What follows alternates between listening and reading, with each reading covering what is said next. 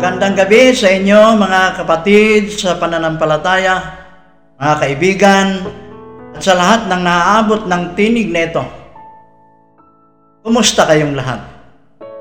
Kumusta ang inyong bipi? Ang inyong buhay panalangin, buhay pagbubulay ng salita ng Panginoon. Welcome sa ating episode ngayong gabi sa Buhay Panalangin with Pastor Noli. Inabati ko kayong lahat dahil Advent season na, papalapit na ang Christmas. Merry Merry Christmas sa inyong lahat. Tandaan po natin mga kapatid at kaibigan, ang programang ito ay naglalayon upang tayo ay mapatlakas, mapatibay sa ating pananampalataya sa Diyos sa pamamagitan ating pakikipag-usap sa Kanya, pananalangin, at sa pamamagitan pagbubulay ng Kanyang mga salita. Sapagkat ang dalawang ito, ang atin pong pakikipagdialogo sa ating Diyos na mapagpala, Diyos na makapangyarihan, at Diyos na siyang pinagmumula ng lahat ng ating pangangailangan. Kaya sa araw na ito, naanyayahan ko kayo, umako tayo sa ating pagbubulay ng salita ng Diyos. Ang atin pong pagbubulayan ngayong gabi ay may pamagat na ang maging anak ng Diyos. At ang atin, at ang atin pong batayang talata ay atin pong matatagpuan sa aklat ng unang Juan, Kabanata 3, talatang 1 hanggang 7. Akin itong babasahin sa inyo. Tingnan ninyo kung gaano kalaki ang pag-ibig sa atin ng Ama. Tinatawag tayong mga anak ng Diyos. At yun ang totoo. Ang dahilan kung bakit hindi tayo nakikilala ng mga makasanlibutan ay hindi nila kinikilala ang Diyos. Mga minamahal, mga anak na tayo ng Diyos ngayon. Ngunit, hindi pa nahayag ang magiging kalagayan natin. Ngunit alam natin sa pagdating ni Kristo, tayo ay magiging katulad niya sapagkat nakita natin kung sino talaga siya kaya ang sino mang may ganitong pag-asa kay Kristo ay nagsisikap na maging malinis tulad niyang malinis.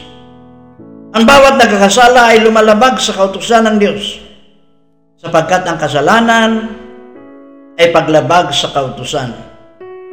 Nalalaman ninyong naparito si Kristo upang pawiin ang ating mga kasalanan at siya ay walang kasalanan.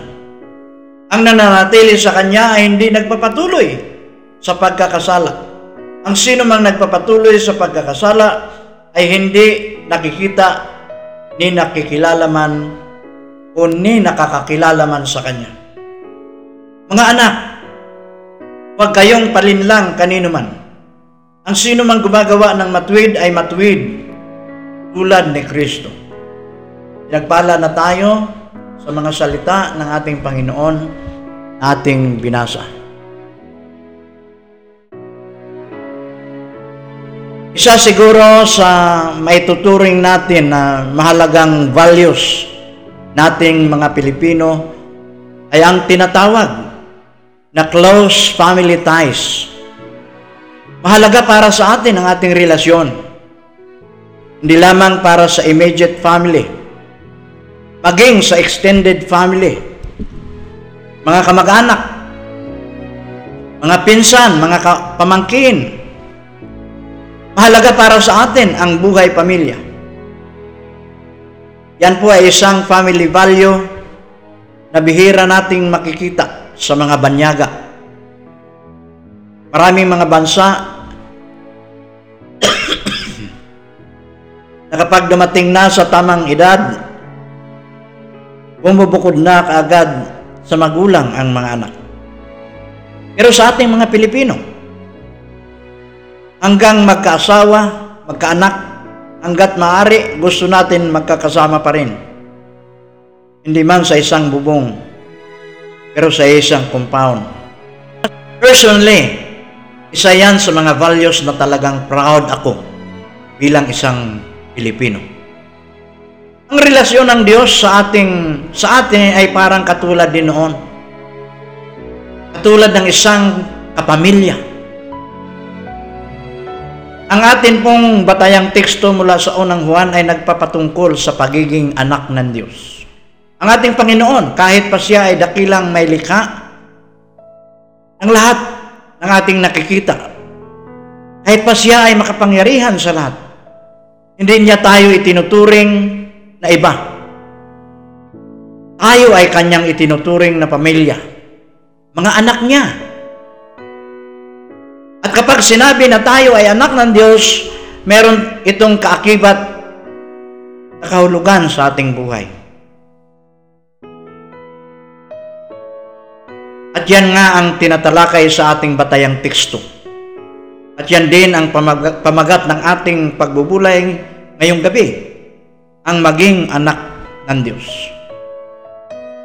Paano nga ba tayo nagiging anak ng Diyos?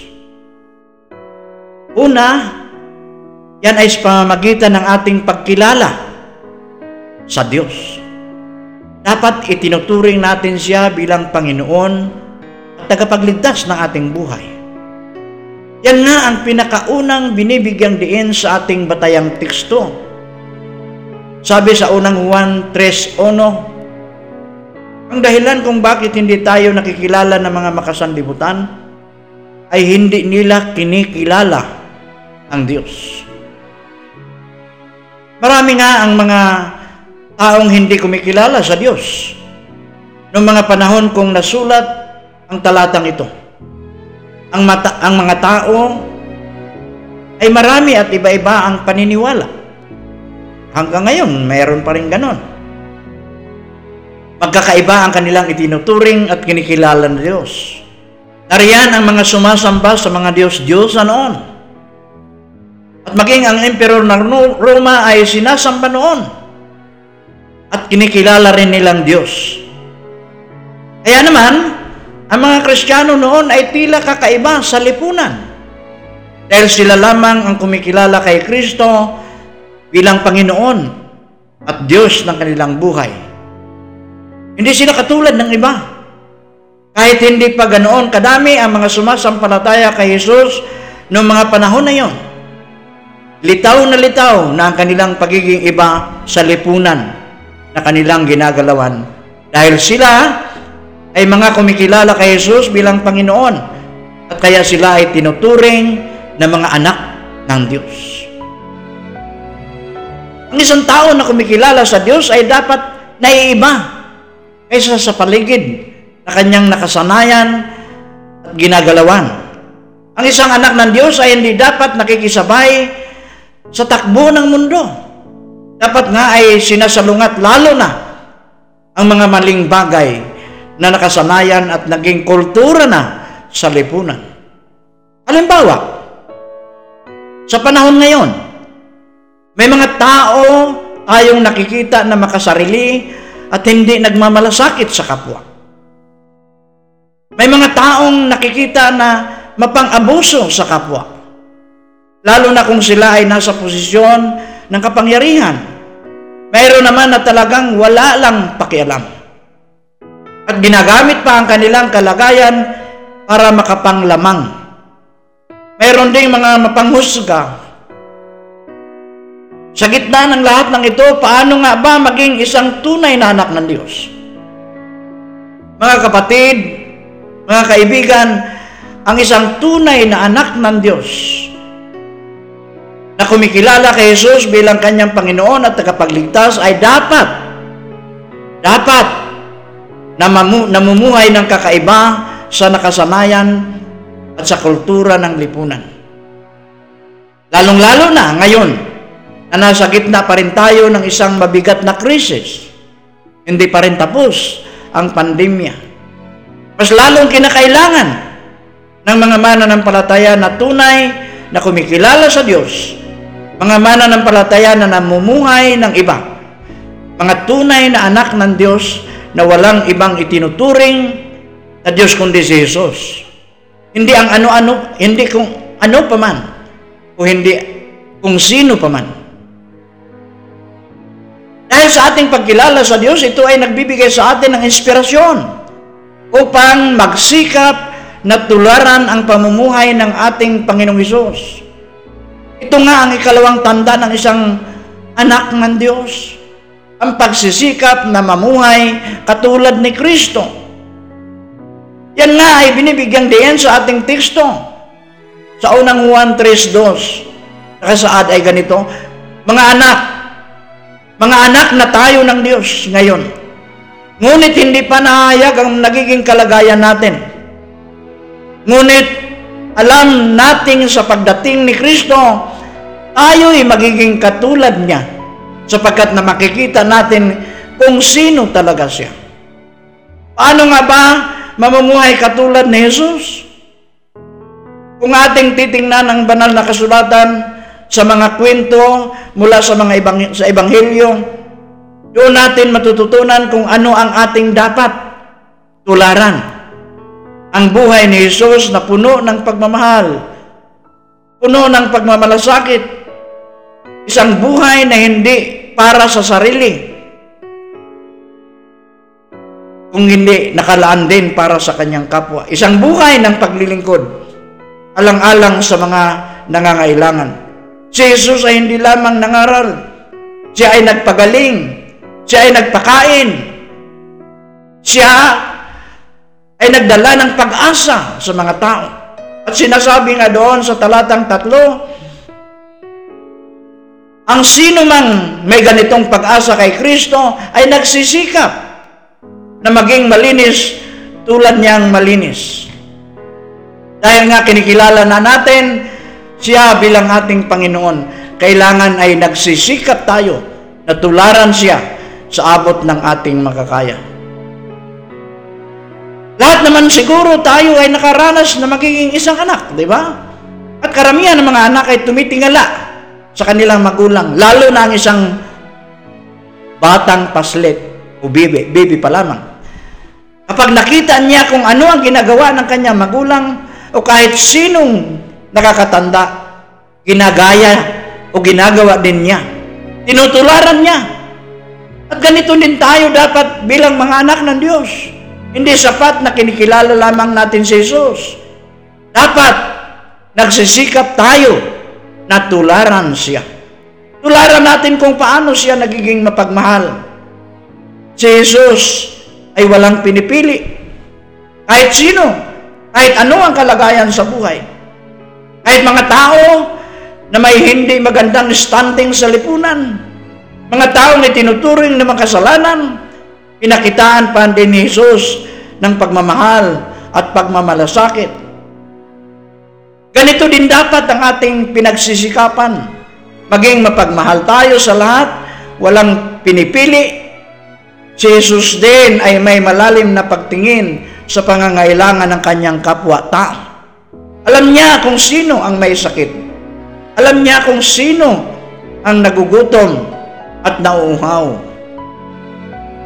At ginagawa niya ng paraan. Ginagawa niya ng paraan para maibigay ang mga pangangailangan na ito. Yan din ay isang halimbawa na dapat nating tularan.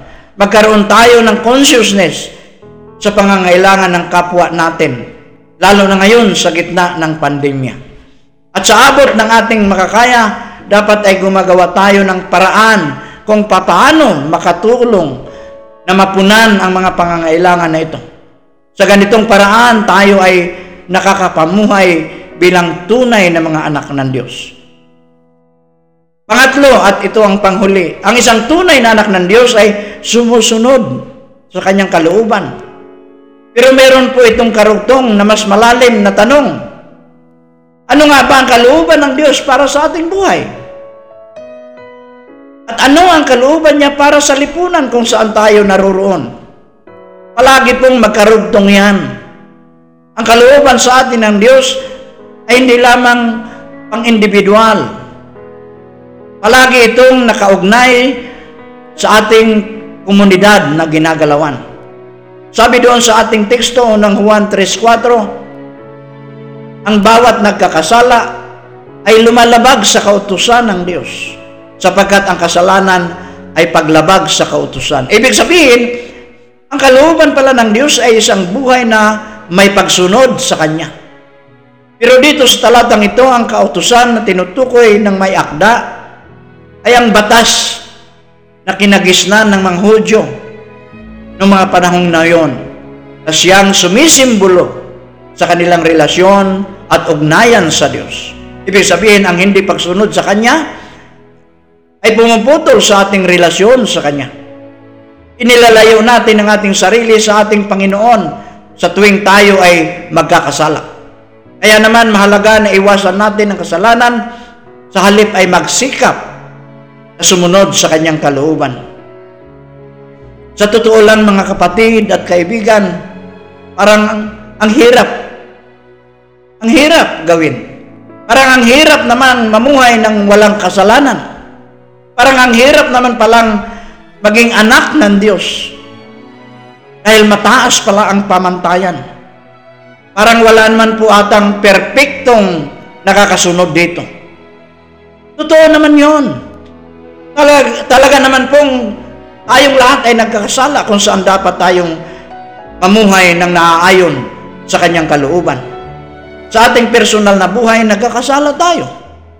At maging tayo bilang isang komunidad, bilang isang lipunan, nagkakasala tayo. Paano yon? Ibig sabihin ba noon ay hindi na tayo anak ng Diyos? Ibig sabihin ba noon ay tuluyan na tayong mapapalayo sa presensya ng ating Panginoon? Pakinggan ninyo ang mabuting balita mula sa ating batayang teksto unang, unang Juan 3.5. Naparito si Kristo upang pawiin ang ating mga kasalanan. Sa pamamakita ng ating pananampalataya sa Kanya, tayo ay naging anak ng Diyos kahit pa tayo ay makasalanan. Kahit pa tayo ay hindi nakakaabot sa kanyang pamantayan. Pero mga kapatid at kaibigan, hindi ibig sabihin ito ay hindi na tayo magsisikap na mamuhay ng tama at matuwid dahil alam naman natin na papatawarin tayo ng Panginoon. Sabi nga natin kanina, ang isang tunay na anak ng Diyos ay kumikilala pa rin sa Diyos at namumuhay katulad ni Kristo. Masaya, masaya talaga sa pakiramdam kapag ikaw ay kabilang sa isang pamilya. Para sa ating mga Pilipino, mahalaga ito. Pero hindi natin may aalis ang katotohanan na mayroon ding ilan, ilan na wala ng pamilya at ito ay isang malungkot na katotohanan.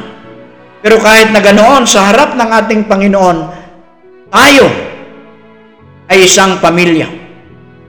Hindi man tayo magkakadugo, pero magkakapatid tayo sa pananampalataya dahil tayo ay mga anak ng Diyos. Kaya naman, mamuhay tayo bilang isang tunay na anak ng Diyos. Kilalanin natin si Jesus bilang Panginoon at tagapagligtas ng ating buhay at tayo ay sumunod sa kanyang kalooban sa pamamagitan ng pagsisikap natin na tularan ang ating Panginoong Hesus. Sa ngalan ng Ama, ng Anak at ng Espiritu Santo. Amen. Tayo ay dumako sa ating pananalangin.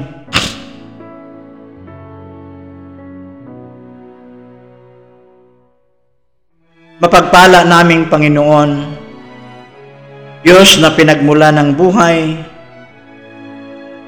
Diyos na nagkakaloob sa araw-araw naming pangangailangan upang mabuhay, Narito kami ngayon sa iyong harapan, Panginoon.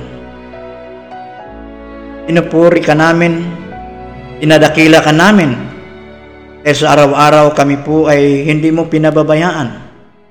Kami po ay iyong iniingatan, kami po ay iyong pinagpapala, kami po ay ginagabayan mo ng iyong banal na Espiritu Santo. Maraming salamat, Panginoon, na makilala ka namin bilang aming Diyos at tagapagligtas ng buhay at makilala kami bilang iyong mga anak. Dahil diyan, makakaasa kami. Ikaw ang palagi ang mag-iingat palagi ang pagpapala sa amin. Purihin ka aming Panginoon. Patuloy ko rin sa iyo, Panginoong, itinataas, inilalapit ang aking mga kapatid sa pananampalataya, mga kaibigan, mga kamag-anak, at sa lahat ng naaabot ng aking tinig na ito. Sa iba't iba nilang kalalagayan, nagsusumamo po ang inyong lingkod sa iyo, Panginoon. Naway abutin mo sila. Padama mo sa kanila, Panginoon, ang iyong presensya. Ipuin mo ang kanilang mga kapagkatao, ang kanilang puso. Maramdaman nila, Panginoon, ang iyong pagkilos sa kanilang buhay. Ano man ang kanilang kalagayan sa buhay. Nawa, Panginoon, hindi ka magpapabaya sa kanila lalong-lalo na doon sa mga patuloy pa rin naghihirap dahil sa COVID-19. Panginoon, abutin mo nawa ang iyong mga anak na ito. Mga nasa banig ng karamdaman. Ang mga inakapos sa kabuhayan. Nawa, O Diyos, ay hindi mo sila pababayaan. sa iba't ibang pagkakataon nawa, Panginoon, ay makamit nila anuman ang kanilang pangangailangan. Patuloy kong itinataas, Panginoon, ang aming bansang Pilipinas. Lalong-lalo na ngayon na unti-unti nang bumababa ang mga apektado ng COVID-19, ngunit meron na namang kinatatakutan. Bago na namang paraan, bagong uri ng pandemya Nawa Panginoon ay pagkalooban mo ng karunungan ang lahat mga dalubhasa, mga scientist, mga doctors upang ay handa din Panginoon kung ano ang lunas nito. Tuloy kaming nagtitiwala, Panginoon, na sa panahon ng Kapaskuhan, tunay nga na maramdaman namin ang diwa nito na hindi na lamang kami nakatuon sa material na mga bagay kung saan ito ang makikita na parang isinusulong sa pagdiriwang ng Kapaskuhan. Pagkus ang amin pong maranasan ay ang iyong banal na presensya, pagpapaalaala na minsan sa kasaysayan ng aming buhay, ikaw ay nanaog dito sa lupa, nagkatawang tao, upang kami ay iyong abutin, upang kami ay iyong iligtas sa aming mga kasalanan. Maraming maraming salamat, Panginoon. Sa lahat ng aking mga tagapakinig sa programang ito, nawa Panginoon, maramdaman nila at maranasan ang iyong kabutihan, ang iyong pag-iingat, ang iyong pagpapagaling, at higit sa lahat, ang iyong pagtugon sa kanilang pangaraw-araw na pangangailangan. Pagalooban mo ang kanilang mga pamilya ng kapayapaan. Nawa sa kanilang tahanan ay maramdaman ang tunay na diwa ng pagmamahalan at pag-uunawaan. Dahil yan, Panginoon, ang ninanais mo para sa amin ay iyong mga anak. Kaya purihin ka, O Diyos, at ang lahat ng ito'y aming hiniling at pinapasalamatan sa ngalan ni Yesu Kristo na aming Panginoon. Amen. Pagkatapos ninyong marinig ang ating mensahe ngayon, at kung meron kayong mga katanungan, reflection kaya, kung nais iparating sa akin, kasama ang inyong mga kahilingan na ipapanalangin, maaari kayong mag-comment sa video na ito kung saan kayo nanonood o nakikinig. Maaari din kayong mag-send ng personal message sa ating Facebook page na Buhay Panalangin. Asahan ninyo mga kapatid at kaibigan na sa bawat episode ay aking bibigyan pansin ang inyong mga komento lalo na ang inyong mga kahilingan na panalangin na isasama ko sa aking pananalangin.